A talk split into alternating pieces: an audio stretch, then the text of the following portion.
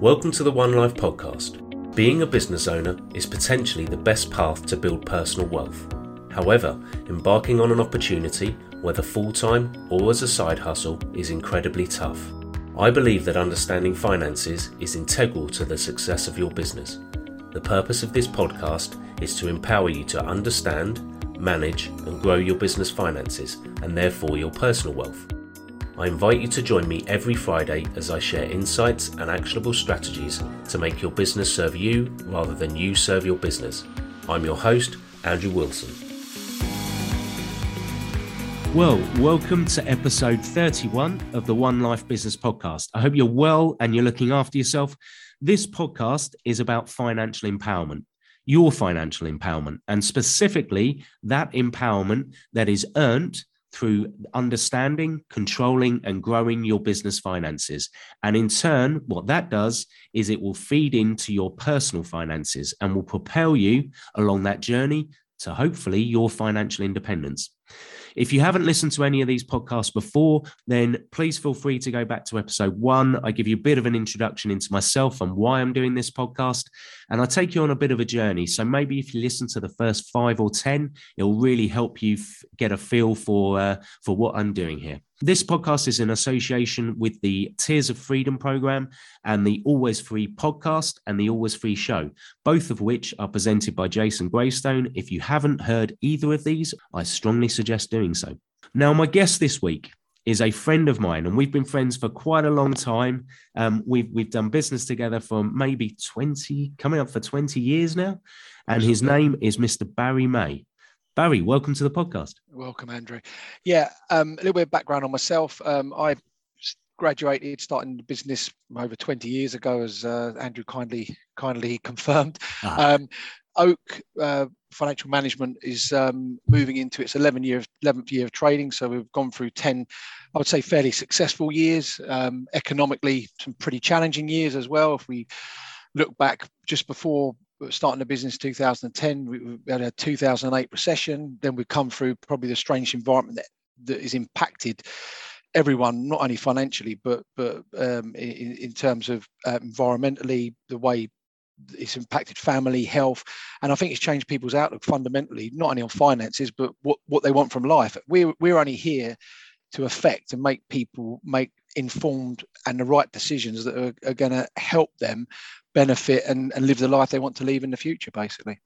Well, Barry, the reason I asked you to, to come on the podcast is pensions is obviously very, very important. In my view, I think there's a lack of knowledge.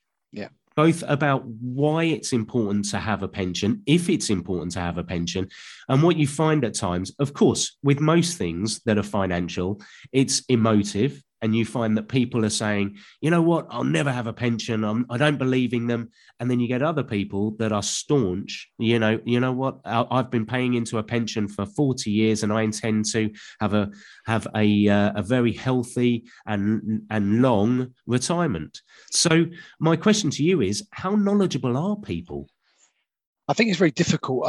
If, if we look fundamentally at the, the savings gap within in the UK and people's impression or idea of what a pension is. I think people have got an idea that retirement's a long way off, and we're all working a sort of luddite type process where we, we don't want to move with the times. We don't want to change.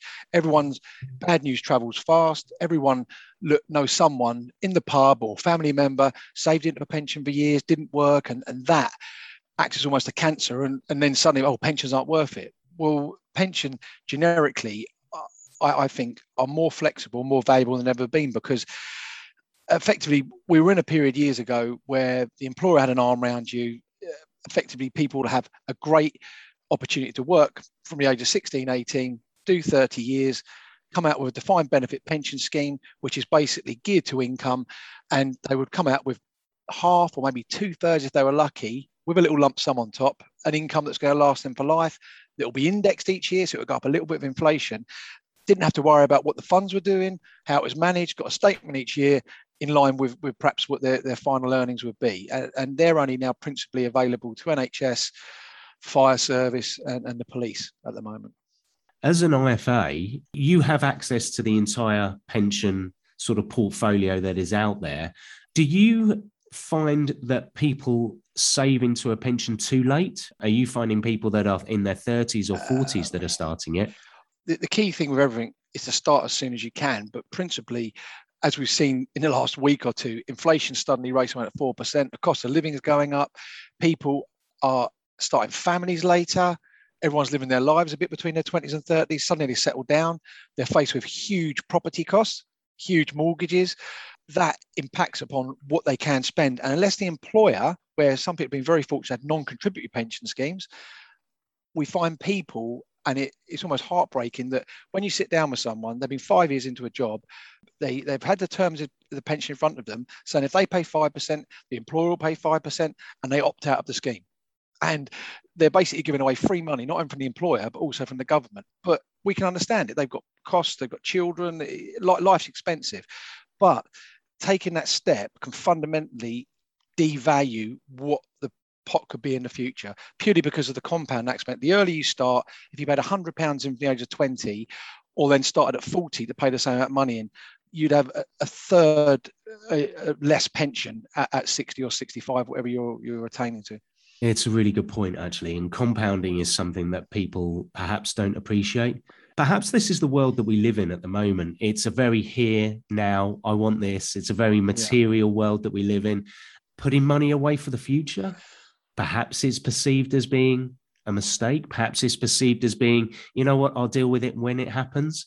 But yeah. the problem with that is when it does happen, you don't have the option to deal with it because you haven't saved, have you? So, do you feel that auto enrolment and the fact that the government has sort of imposed this on both employees and employers, granted they have the option to opt out, but do you think auto enrolment is going to help people in the longer term? Um, I think it will help. I think it's certainly created more awareness. Yeah. I think it's a two edged sword.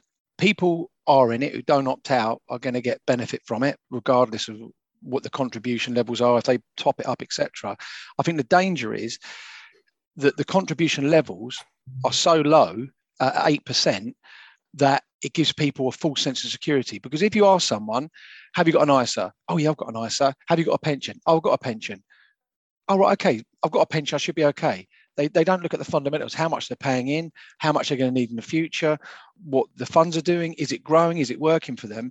And where you had a defined benefit scheme that targeted an income, people have got to reverse back and say, well, what income am I going to need in retirement? What does bottom level look like? What does good look like? And what does exceptional look like in terms of those bands? Am I going to have to afford to live? Am I going to have some luxuries? Am I going to afford a holiday, etc.? The issue is at 8% on, a, on, an, on an average salary, I think it's about 26, 27,000 a year now. It, it's very low levels of contribution. Yes, it gets people through the door. Yes, it starts people contribution. But I think the danger is people may look at that, been paying in for 20 years, and suddenly think, hang on a minute, I've got nowhere, it's not what I expected. They may have a fund of less than 30,000. They may end up actually receiving the, the, the, the cash value of that back. If it's under 30,000, it's seen, it's seen as menial. They can actually take the whole lot back and they haven't then got that pension that they perhaps thought they may have. I don't think there's a lot of education and it's not up to the employer to educate, but in seminars we do. And one, one of the, the, the, key things is if someone's 45, if they were to start contributing, most people get paid monthly. There's only 12 paydays in a year. If someone's 40 and wants to retire at 65, they've got 300 more paydays. So what are they going to do with those 300 more days when they might have young kids? I've got young children. I'm 45. The children are, uh, are eight and six children are expensive. They have to eat, you have to feed them, you have to keep them alive. They have to have treats, apparently. So these things cost money. We want to do the best for them, but do we do that at a detriment of just putting that little bit away each month and, and trying to plan a little bit for the future? Okay, and, and your role as an IFA is is effectively to do that planning, isn't it? Is to sit down with someone and say, what do you want your your retirement to look like? What have you got in the pot at present, and what do you need to do in between to get to where you need to go? I Believe, I'm simplifying it, obviously. Well, I can simplify it as well because all the, all the, pension branding and all the fun looking stuff, the insurance companies pump out and the pension companies this lovely couple sitting on the beach retiring. They've got their grandkids around, they're all smiling, they've all got a full head of hair, they're all looking pretty fit, like they've stepped out of a Kay's catalogue. That is not most people's retirement.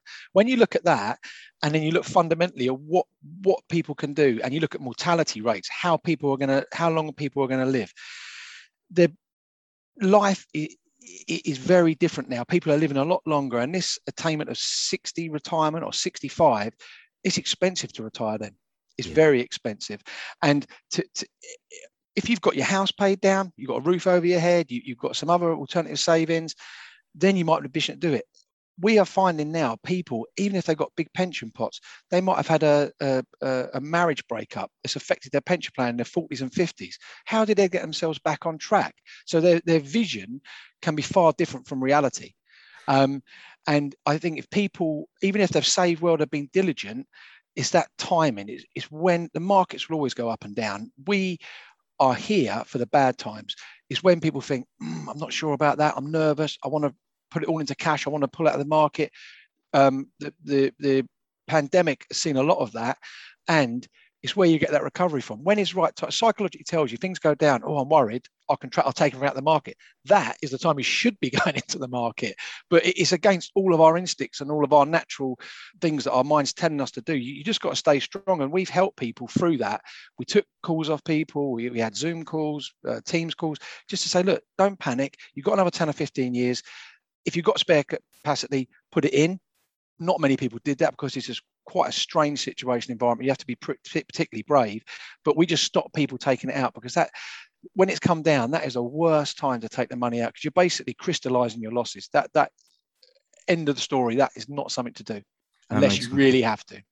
Yeah, that makes complete sense, and and and it's having someone like yourself to talk to that perhaps people don't have you know don't don't don't have on a, a day-to-day week-to-week basis.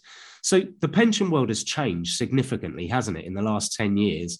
You know in so much as what you can do and what you can't do with pensions historically what you do what you would do is you pay your money into a pension and you buy your yearly pension payment and that's what you would get and, and yeah. granted it would be indexed and what have you but there are numerous other options available to people now. There are two terms, the term SIP and SAS, so SIPP and SSAS. Firstly, I wonder if you could explain those terms to, to, yeah. to the people that are listening. I mean, and secondly, if there's anything else that you'd like to add to them and give us just a bit of an overview of what options yeah. people have with pensions. I mean, effectively, you've, you've got a standard personal pension, which effectively is what most people will have, even if they're in a NEST pension effectively it's a personal pension where your employer you'll contribute 4% your employer 3% and tax relief will make, make up the, the extra 1% to bring you to 8% so it's a good starting point. A SSAS is a very specific type of scheme and it's, it's classed as an occupational pension scheme albeit that directors within a business could start a SSAS. Now, some of the premise to do that is if they wanted to buy a commercial property, they would all effectively be trustees of the SSAS. Um, it's much more complicated than a, a, standard personal pension, but it does work for some companies that, that want to invest in, I don't know, in, in their office or if, if it's industrial in, into, into an office with, with, with a premises that allows them to operate and effectively they benefit from all normal tax relief. You can actually gear up when you're purchasing the property and the members and trustees can borrow up to 50% the value of the, the pension, net asset value of the pension to actually um, allow them to buy a property and you can actually get a mortgage within that environment as well. So that's quite different from a SIPP. Um, so a SIPP's normally um, a, a, more standard pension, probably more similar to a personal pension. Um, it's classed as a personal pension, normally run by insurers, so they'll be the administrator of it. Um, much more simple, but it allows you to not so much invest in commercial property um, per se as a group. You can do it as an individual, but it allows you to invest in unit trusts, other insured assets slightly outside the range of a standard fund or, or tracker fund of, of a sort of normal pension. What other options are available for people in relation to their personal pensions that weren't perhaps available, let's say five or 10 years ago that yeah, you're seeing? I think it's purely flexibility. Going back to the SSAS, I mean, the SSAS is very complex. There's much more cost involved. It's just that layer of cost. We find a lot of people that a SIPP sounds quite exciting. And the amount of people say, oh, my friend's got a SIPP. I need a SIPP." why do you need a SIPP?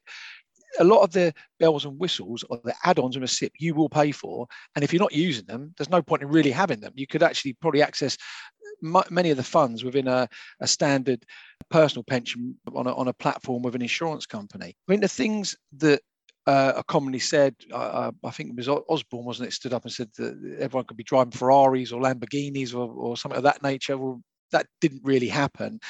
It's a flexibility. They basically said that beyond age 55, which is actually moving up to age 57, if you do have a personal pension, you can access up to 25% of that tax free. Now, that is great, but again, it's that compound. If people shouldn't use it as a piggy bank and rainy day money. However, we've known people that have used the money at 55, the tax cash to pay down their house. Other examples, there's been a divorce for the children, they need extra funds. So there's, there's all kinds of drivers to take that tax free cash. Now, the biggie here is if you're a business owner or an individual that effectively has paid down your house is at a time when you might have more um, disposable income to actually and you've also you're 10 years out 15 years out from retirement and saving it's a time when you could potentially put more money into the plan. Now you could put up to 40,000 a year into a pension plan but critically if you take the tax rate at 25 uh, at 55 you take the 25% that's fine. But if you take a pound of income over that 25% level, that's classed as crystallization, a second crystallization event, and you take an income. If you take that, it reduces the amount annually you can pay into your pension to £4,000. So if you lost this £40,000 flexibility, you can only pay in £4,000 if you take 25 over that 25% level. Now, I'll give you an example of that. I had a client come to me, had four different pensions. Without fully reviewing all of them, he needed, um, I can't remember exact figures, but he needed about £30,000. One of the plans was about 90,000. He said, oh, um, I'll encash half of that or whatever. So he, he went beyond that 25% limit without really without assessing the other three plans he had and taking the 25% across the board he just encashed the money he needed so that took him through the 25% into income that stopped him uh, paying up to 40,000 a year in and he was limited to 4,000 pounds and that was just oversight, just quickly looking at paperwork, thinking that was enough, and it just tripped him over the edge. And, and it's actually really impacted his ability to, to save going forward. That's interesting, isn't it? It's the manipulation of the figures and it's the understanding that you, you, you just, that perhaps a layman just doesn't have. Could we possibly go through the tax benefits for paying into a pension? Now, if I've got a, a business owner that's listening to this, um, to this podcast, I can tell them what the business tax benefit is, which is it's an allowable cost to the business. Let's say you pay £10,000 into a pension for yourself. The tax benefit is the corporation tax that will be saved on that. So there's £1,900, 19% of the 10,000, yep. which is great. But also, could you just go into the tax benefits for them personally? Yeah, I mean, basically, obviously, if, if they do it as an employer contribution, um, effectively they are still governed by the annual allowance limits of 40,000. They obviously save on the corporation tax. It works out slightly more effective doing it that route than paying it uh, as a, as a payment from income because if you if you pay it out of income, basically you pay employers NI, employees NI on it, which is a critical thing going forward because obviously we know there's going to be an increase in that allowance come the new tax year. So I think it's something that really people should look at taking, uh, try, trying to remove some of that burden. Um, so it just works out more effective for the business uh, to pay it straight, straight as an employer's contribution. If you pay it the other way around, you get tax relief on on on every pound you put in. So effectively, if you start at a basic rate level, I know probably a lot of the directors and business owners may well be higher rate taxpayers, but as a basic rate taxpayer, if you pay £100 in, it would effectively only cost you £80 because the tax relief is provided at 20% by the government, so they make up that bridge. You pay £80 in, you get £100. Without making it sim- too simple, if you're a higher rate taxpayer, it's going to cost you £60 to get that £100 of benefit. So anyone who doesn't think that pensions, the problem is with pensions, they seem so far off. But it's free money. Even if forgetting the stock market, forgetting the funds, forgetting everything that goes on, if if you if you give someone sixty pounds and they give you hundred pound in return, that seems like a pretty good deal, regardless of the cost, the annual management charges, all these other things that are involved. That is free money, and the, the, the government don't like giving away free money. So that is a big advantage. And when you come back to compounding, if you can get that in as early as possible and let that tick over, it's going to stand you in very good stead. Yeah, absolutely, 100%. And it's also one of those things the employer provide you with a pension, hopefully, but they don't provide you with the advice. Yeah. They won't take the liability. Now, if you're basically between 100,000 and 125,000, I think it's 125,140 pounds. Over that level, you lose all, all of your uh, personal allowance, but you use one pound for every two pound over that 100,000 level.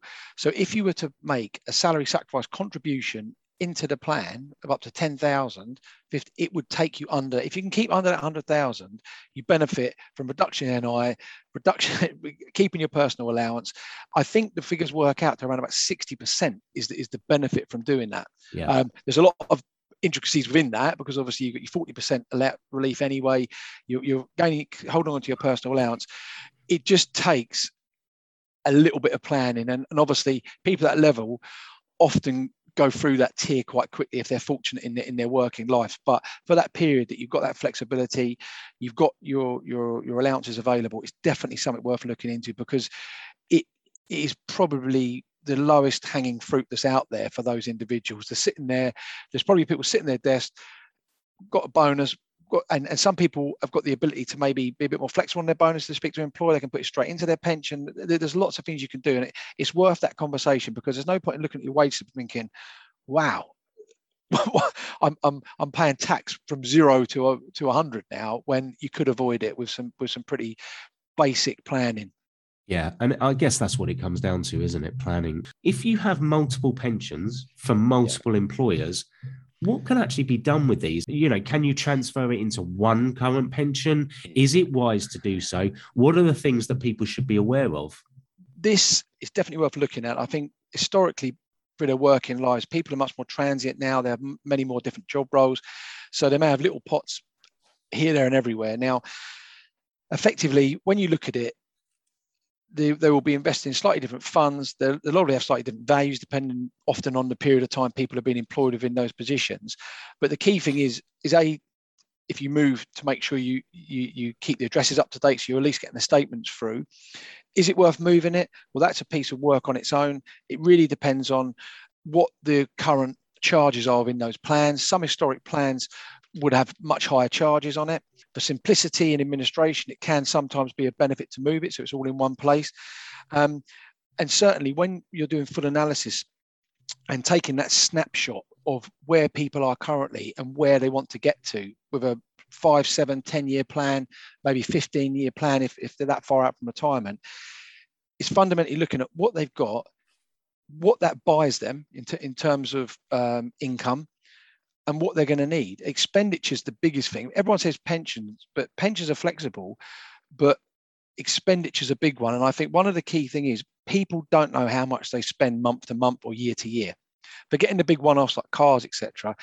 When we when we do our expense sheet and cash flow forecasting to actually see what it is, and you go through, and then the husband and wife look at each other. Well, you know what? You had three cups of coffee that week, four cups of coffee that week. Well, you look at them at three pounds ago and are you going to be able to afford them in retirement? When they're going to spend 70 80 pounds on coffee every time they pass uh, one of the highly named uh, coffee houses on the high street. So they're the things that come out and it's like well what bits are you going to give up? So if you've got this income are you prepared to give up some of your luxuries so to speak in retirement or are you going to save more or are you going to reduce your expenditure? So the key thing is is having an understanding of what the plans are, what they do, not simply I've got pensions, they look all right. Well, do you know what? Let's just do the do do the, the, the background work on it, get under the bonnet and actually say this is where they are and have the hard conversation say it's not going to get you to where you need to be one of the things that i was talking about this week was gas and electric prices yeah. if you think about what's happening next year can you know if you're retired and you end up spending and you've got a let's say a three or four bedroom house and your gas and electric all of a sudden becomes three or four hundred pounds a month that's a massive whack out of your pension, isn't it? It is a big thing. And and also if, if you look at people's the mortality rates, the length of time people are living for, a basket of goods, and people can probably relate to this because of lockdown, the basket of goods for someone in retirement is very different to that of someone who's working because people used to work in an office. They weren't heating the house all day. They were out, the lights weren't on, electric were on. If you're older, you are sitting in there and completely dependent on you heating that property and lighting that property. Now, there's a bigger impact there also, is that it's also cheap for two people to live together rather than one. To heat the house for two people and put the electric on, when you're halving the cost effectively, if you've each got a pension or whatever, it, the impact is far greater on one person. And unfortunately, in life, as we know, death and taxes, potentially when we look at pensions, we look at those two people, if they're fortunate enough to be married and, and uh, they're healthy, what life looks like for them now. But the hard question is, if one person died, and often the man, if he's got the bigger pension, what happens when he dies to that income? Does, does it all disappear or do you get half of it or what does the world look like? So it's not just, it is a moving target. It's not just in retirement because, as I say, back to those pictures when everyone's sitting on the beach, all happy, grandkids around them. Life, as we know, sometimes not that simplistic or wonderful. We all want it to be, but it's just doing those hard yards and saying, look, what if? What if this happens? What if that happens? Are you going to still be able to live. Barry, bottom line, what do you think is the most important reason why it's of value and it's actually really important to speak to an IFA? And if you do require them, then to employ their services? Yeah, I think it's peace of mind. I mean, ultimately, the mechanics of what we do are analysis, looking at where we are, driving a plan forward to get you where you need to be in 10, 20 years' time, looking at those life events, divorce, uh, remarriage, death, what happens? It's making sure that you are in a position to still live the way you want to live.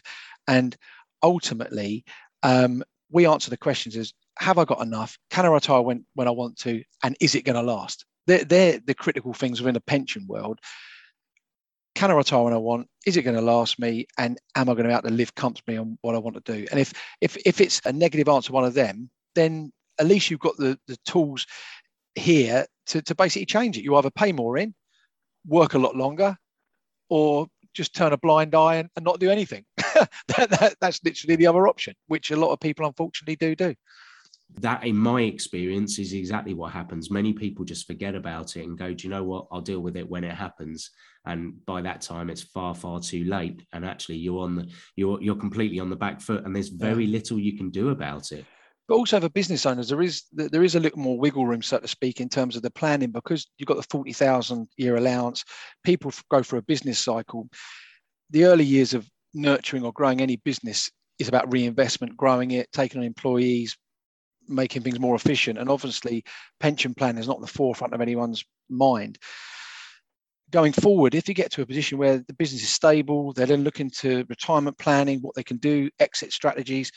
You can put up to forty thousand a year into a in, into a pension, but you've actually got the benefit of carry forward. So if you've got unused allowance from previous years, um, you can carry back to three years. So you've got literally one hundred and twenty thousand pounds of allowance available to you if you've got the capacity to pay into it. And could you imagine the dent that will make in your corporation tax if you're able to do that? Yeah. The only caveat with that is is that you need a pension plan in place. So even if you get a plan and put 50 pounds into it or 20 pounds just to have something there running for the previous concurrent three years, that's not going to provide you with a pension, but it does give you that planning flexibility to think, you know what, I'm in a position now to pay into it you don't want to be in a position where you haven't got the plan and you can use that one year's allowance. If you've got something there that's paying twenty pounds a month in for that three or four year period prior to that big hundred and twenty thousand or minus any contributions um, lump sum, that gives you the wiggle room for planning. So even if it's there, it's, it's in it's in the locker. Should you need it, that is a valuable thing just to have in place. You mentioned earlier a good pension pot, and now I completely appreciate the fact that this is um, that every pension pot is different and and people live in different areas of the UK and people have different requirements in their in their retirement. But could you give us a, a, an outline of of what you would consider to be in your experience, a good pension pot and what that will provide for someone? Because I think this is quite a telling question because I'm not sure people understand what they need in a pot to be able to provide them with an amount you're right. I mean, geographically, obviously, house prices it, it, does change from place to place in terms of overall living costs. I, I did um, look the other day doing some research, not for, for this particular discussion, but but um, elsewhere, and I think they said the average value of a pension pot in a personal pension at retirement is about uh, obviously at 65 is around 63,700 pounds. That may be made up that may be made up two or three, and they put it together that really won't provide a healthy retirement. I mean, if you the reason people pulled out of defined benefit market and providing employers providing individuals with a guaranteed income. It was just too expensive. People retired and lived 10 years beyond their retirement age. Now, people, I think the average age life expectancy for a man at 60 is, is 83. I think it's pushing on to 87 for, for, for a lady with your basic state pension, which is a, around about 138 pounds a week, providing just over 7,000 a year of income as an underpin, that's 63,000. Given inflation at 4% now, if you were looking for a return of between 3 and 4%, that's without inflation taken into account, you'd be doing well.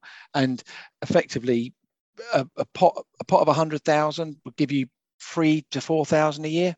Um, that's without any bells and whistles on it, just a standard pot. So if you imagine you had an underpin of 7,000 state pension, you were looking for a further income of say 12,000 a year, you're, you're going to need a pot of 400,000. Right. To attain okay, that. That's that's really good to know because but that's know, big. We, it's big. It's, it's big. It's, it's, it's it's big figures, isn't it? But but compounding over time, and this is why doing it as early as possible, yeah. it makes much more sense because compounding and getting returns on something that you invested forty years ago is a lot yeah. easier than getting a yeah. decent return on something you invested two years ago. That for me was really telling because if a hundred thousand pounds is three to four thousand, well, there you go. You've got your gas and electric covered. Yeah, at the moment. and, and, yeah, uh, exactly. uh, but but you've got no money to do anything else apart from your with, with your state pen, pension. So yeah. it's pretty telling we've been hearing over time, and this is kind of loaded based on what you said about IFAs and, and, and the fact that you're an IFA.